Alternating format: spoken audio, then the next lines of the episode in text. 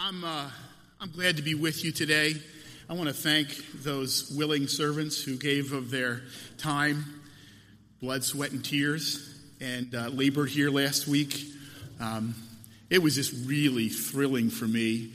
Uh, this church has dozens of people who are very good at caring for, teaching, and guiding children. And that is a great repository. And so I'm very thankful for that. If you have your scriptures, I'm going to invite you to turn with me to Jeremiah chapter 29. Jeremiah chapter 29. I want to begin a uh, mini series this week and next on Jeremiah 29. I think it's one of those great chapters that has so much to say to us as believers living in Westerlo or surrounding areas, New York, in the year of our Lord 2017. Let me read for you uh, Jeremiah 29, just verses 1 to 10 today. Jeremiah 29, verses 1 to 10. Now, these are the words of the letter that Jeremiah the prophet sent from Jerusalem to the remainder of the elders who were carried away captive, to the priests, the prophets, and all the people whom Nebuchadnezzar had carried away captive from Jerusalem to Babylon. This happened after Jeconiah the king, the queen mother, the eunuchs, the princes of Judah and Jerusalem, the craftsmen, and the smiths had departed from Jerusalem. The letter was sent by the hand of Elasah, the son of Shaphan, and Gemariah, the son of Hilkiah, whom Zedekiah, you got all those names? King of Judah, sent to Babylon, to Nebuchadnezzar, king of Babylon, saying, Thus says the Lord of hosts, the God of Israel, all who were carried away captive, whom I have caused to be carried away from Jerusalem to Babylon.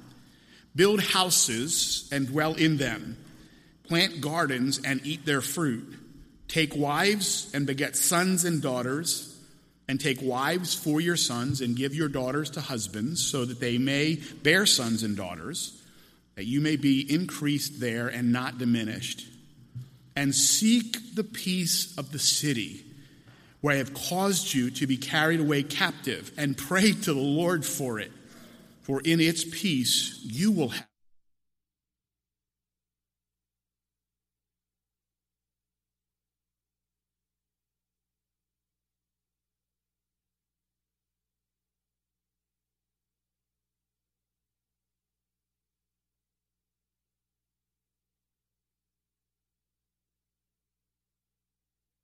At Babylon. I will visit you and perform my good word towards you and cause you to return to this place. This is God's word. Father, thank you for assembling us. Thank you for the joy of um, singing as loud as we'd like, carrying our Bibles, learning, listening, caring, and loving each other. Father, I pray that you would come and supply insight and wisdom. I pray for a quickening. I pray that you would affect our affections and our desires. Father, I pray that we would hear from you, the living Lord. Help me, Lord God, to be a help and not a hindrance to your people. Father, we pray that you would encourage our hearts and souls. It's been a difficult week for some of your people, and there's weariness and they're tired. And so, Father, I pray for a fresh infusion of strength and grace.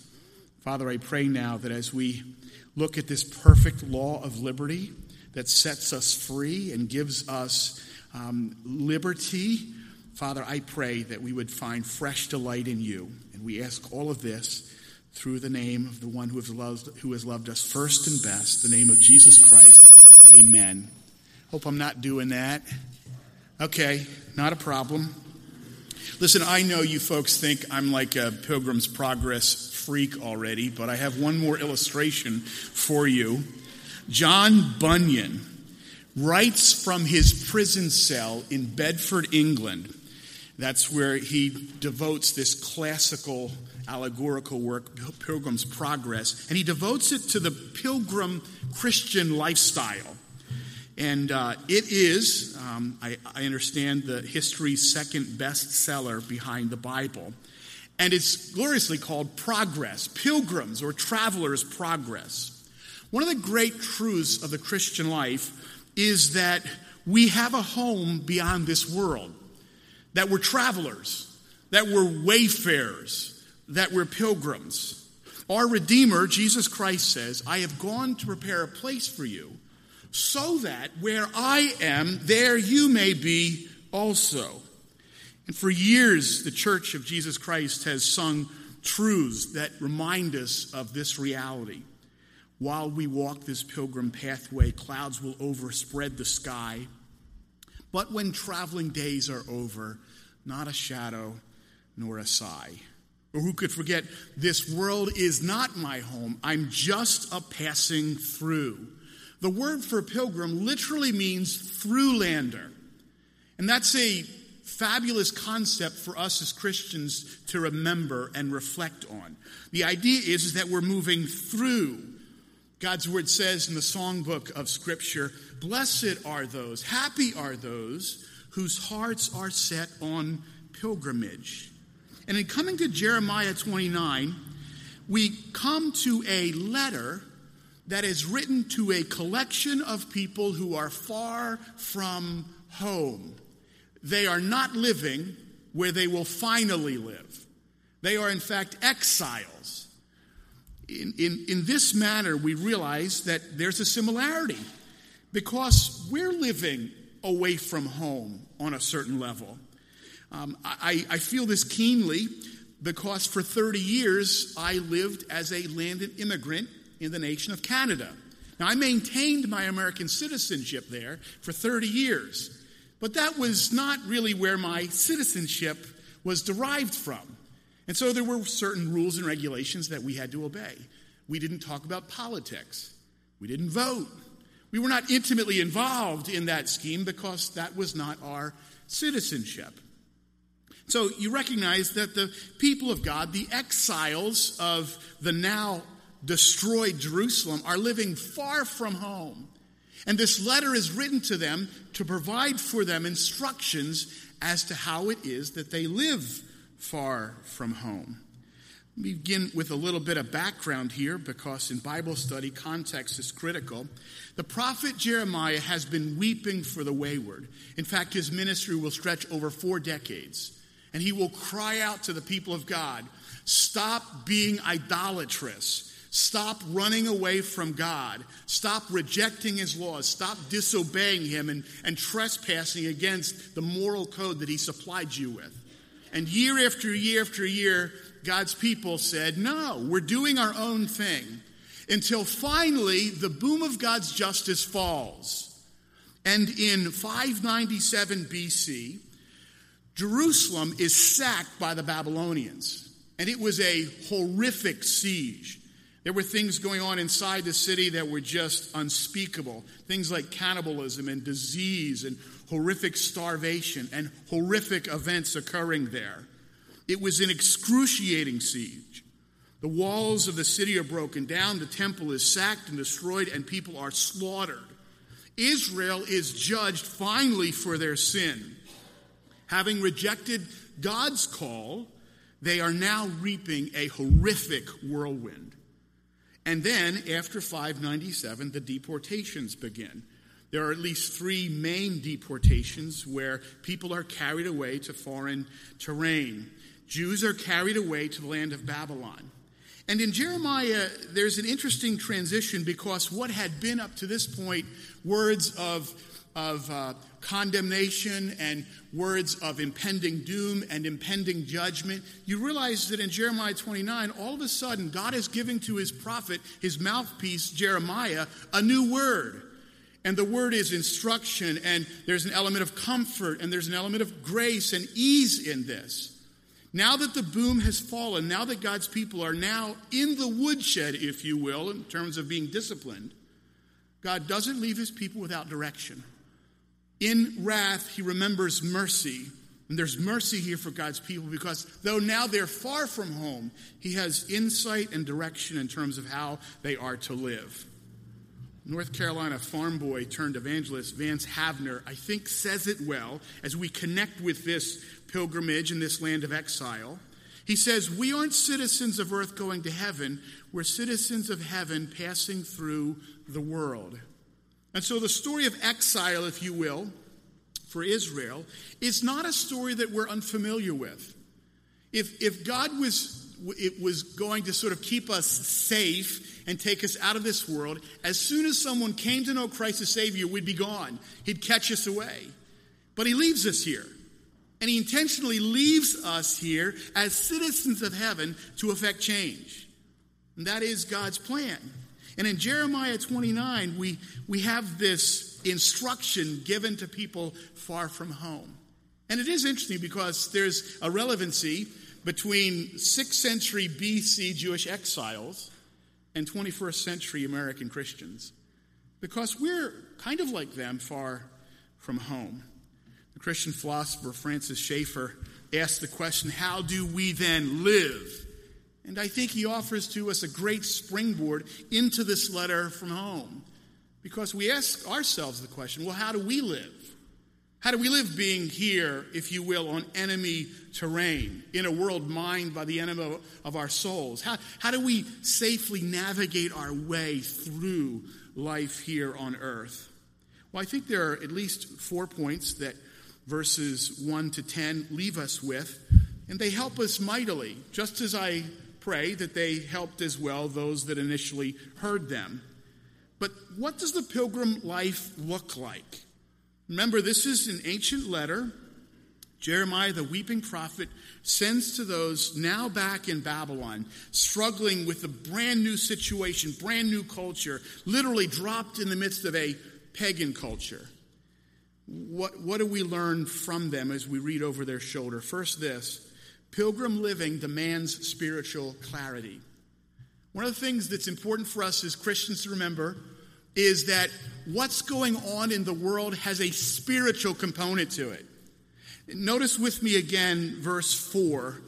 In verse 4 of Jeremiah 29, you read this Thus says the Lord of hosts, the God of Israel, to all who were carried away captive. Next words are highly instructive whom I caused to be carried away. I caused it. I caused it. You're in Babylon because of me, the great I am, the sovereign king. This is not bad juju. This is not coincidence, all right, as the kids would say. This is because I caused it. I called to you and called to you and loved you and demanded that you change direction, but you headed towards the precipice. And I have caused you to be carried away. One of the critical truths here that the exiles then and the pilgrims now need to understand is simply this we need to stop finding physical answers for spiritual issues. That demands spiritual clarity. That demands a new way of seeing. Sometimes, don't we do this? I know I do. I like to define what's going on in the world in purely physical terms. And even as we look at our nation, our surrounding communities and towns and townships, sometimes we make all of those issues physical. Oh, it's, it's economic. Oh, it's political. Oh, it's military. Oh, it's financial. Oh, it's social. Dear ones, is it not possible that the pilgrim mindset demands that we have spiritual eyes to see. God had caused his people to be carried away. We love to explain our, away our dilemmas with surface answers, never considering spiritual implications to our pilgrimage. I have an illustration for you from the book True Grit or the movie if you're not a book person. Do you ever do you remember the, the character Tom Chaney? Fascinating guy. He's the guy that kills Mattie's dad. And if you, if you remember the movie, if you remember the character, you know that he keeps saying things like this Nothing works out for me. Everything's against me. Why is this happening to me? I want to say, well, Tom, it's because you're a murderer, a liar, and a thief. But in his mind, he's unable to see that this is a moral issue. We recognize that as pilgrims, this, what's going on in this pilgrim passage and pilgrim pathway has spiritual implications. Skipping down in the passage in verses 8 and 9, God is calling for the nation to maintain a biblical integrity and listen to God's mouthpiece and God's mouthpiece alone. Apparently, what was happening in this context is that there were some false prophets that, were, that, that raised themselves up, that put pleasant words in their mouth, and they said things like this You know what? This exile is not going to be very long. God is going to come back. He's going to crush the might of Babylon. And in about a year or two, you're going home. So don't sweat it. And what God says through his actual and authentic mouthpiece, Jeremiah, is get ready for the long haul. This is going to be a long stay away from home. We take away from that, though, the necessity of hearing from God and not from the competing voices around us. On a practical level, this means for us as believers that we need more theology and less therapy. As the popular Christian song says, or it used to be years ago, stop asking Oprah what to do.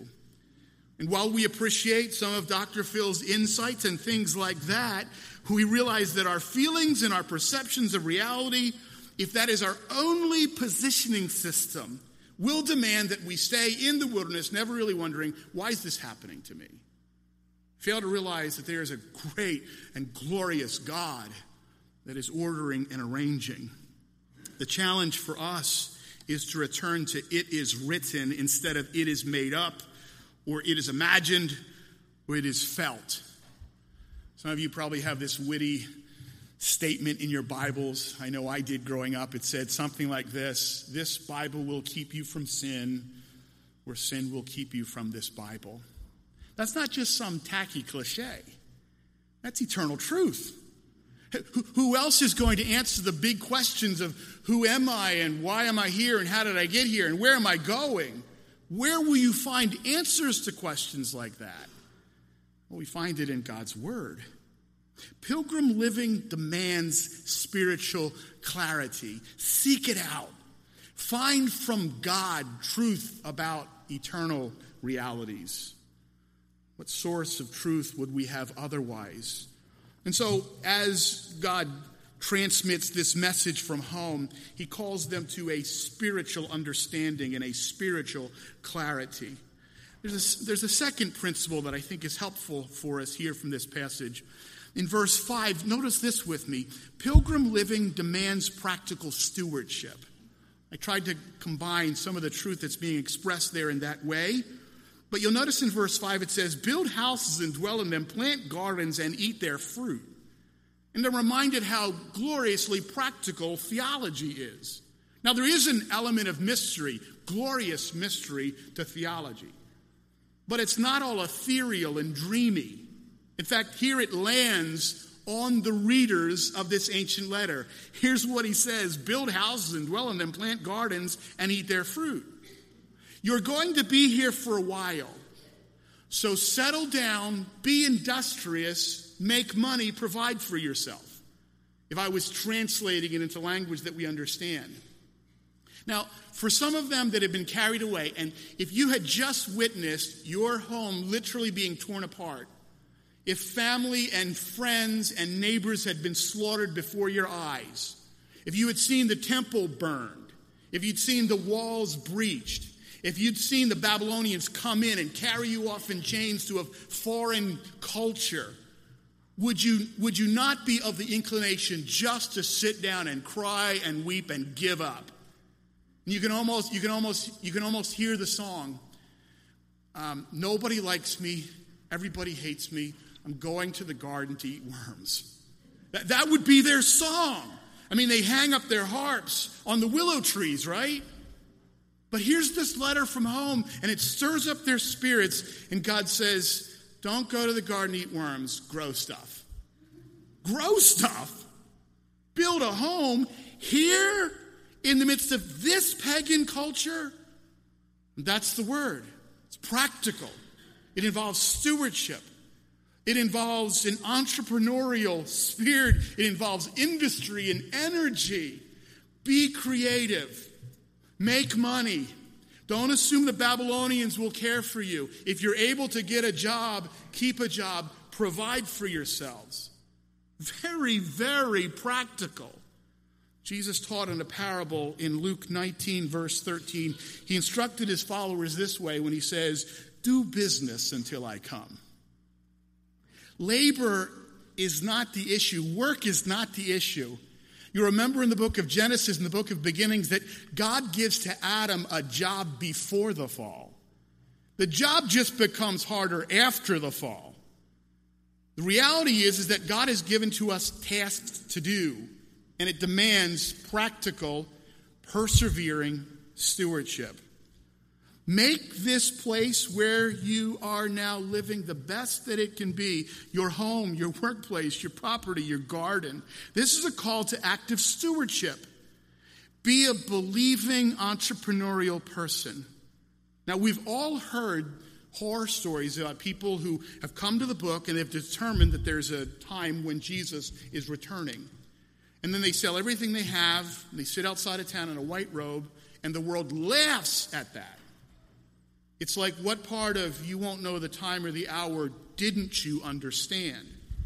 We've all seen and heard stories like that. And yet, we realize that God is calling us as Christian pilgrims that until He returns for us, we would labor. And that even in our labor, we would glorify the Most, God, Most High God. That we'd be great citizens and great work people and that sounds bad, workers, that we would in fact excel in the marketplace, not for our own glory and honor's sake, but for His glory and honor's sake. You understand that with us as Christians, it's either the undertaker or the upper taker. That's how we exit stage left. And until He comes for us, it demands that we serve and love and are imaginative and disciplined and industrious. God is not against us owning things, He's against things owning us. God's word says godliness with contentment is great gain. Some of us need to reclaim the sanctified purpose for making money. We should be intentionally, economically, purposefully homesteading. So that's the second word to the pilgrims. He says you need spiritual clarity. God puts you here. He says, secondly, you need to live with a practical stewardship. Thirdly, this pilgrim living requires a healthy home life. Notice it with me in verse 6. Take wives and beget sons and daughters, and take wives for your sons, and give your daughters to husbands, so that you may bear sons and daughters, that you may be increased there and not diminished. Are you kidding me, Jeremiah? In this pagan culture, in this land of godlessness, you want us to have kids and have families and you want us to grow? And that's exactly what God's word says to them. God is saying, go ahead, establish your families, raise up a godly heritage in a foreign land. I thought about it this week procreation as a subversion of paganism procreation as a subversion of paganism. There is a tendency in times of fallenness and struggle and conflict to fall back to the castle and draw up the drawbridge. And Jeremiah essentially says here that the best defense is a good offense. Have kids, raise them in godly homes, send them into battle for the Most High God. Don't decrease don't, don't settle down here and just sort of fortress yourselves around one another. Increase. Children are a blessing from the Lord. We are responsible to pass on the torch of truth to the next generation. Have a family, a growing family. I can still remember in Nova Scotia sitting down with our, our four little ankle biters and people looking at us like we were kind of like freakish or something like that. That was nothing 30 years ago. Four kids is not a big deal. I had a guy in church in Nova Scotia. He was one of nine boys from Cape Breton. And I mean, you know, but th- that's the mandate here. And if you're not having children, if you're single or if you're alone or if you're in a different stage of life, the onus is upon you to be involved in ministry to those that are younger, passing on the torch of truth to the next generation. But the idea is, is that we would be equipping one another in this glorious family like unit serving the Most High God in all that we do. Our homes and our families ought to be a little slice of heaven a long way from home. Kids are humbling and exhausting. They will mess up your budget. They will cramp your style. They will cause gray hair, or your hair will totally fall out. And it will be totally worth it. It will be totally worth it. There are a means of grace that keep us on our knees. They reveal who we are to us, and it's not always pleasant. The Christian home is an adventure. The Jewish exiles need to understand that truth. Pilgrim living requires a healthy home life. My darling wife Susie had this magnet in our refrigerator that says, You can't scare me, I have kids. it's true, isn't it? So true. Build the city of God, dear ones, where you live. Don't live in isolation. Lean into community. Don't run. Don't hide. Build. Fourthly and finally, this pilgrim living models robust grace to our neighbors. I think verse 7 for me is the most fascinating in this letter. Let me read it again. It says, And seek the peace of the city where I have caused you to be carried away captive, and pray to the Lord for it for in its peace you will have peace. This is an incredible statement. God is calling the believing Jews to make their new culture a better place. Improve the quality of life in Babylon. In Babylon, you say, do you know what they did to my country? Do you know what they did to my family? Do you know what they did to my people? And you want me, you want me to pray for their peace? Can you not see, towering behind this verse in Jeremiah 29, Jesus Christ and the gospel? Love your enemies, pray for those who deceitfully use you. Looming up behind this verse for these ancient Jews was this love your enemies, care for your enemies. Don't you be a baby in Babylon. You love the folks around you. Don't you be a troublemaker. You be a peacemaker. You bless the town. If we were locating it in our language today, we might say it this way Be a blessing in our community. Clean up the park. Coach Little League if you don't have games on Sunday. Bake cookies. Pray. This is all the mandate that God has given to us. Remember, we mingle grace and truth.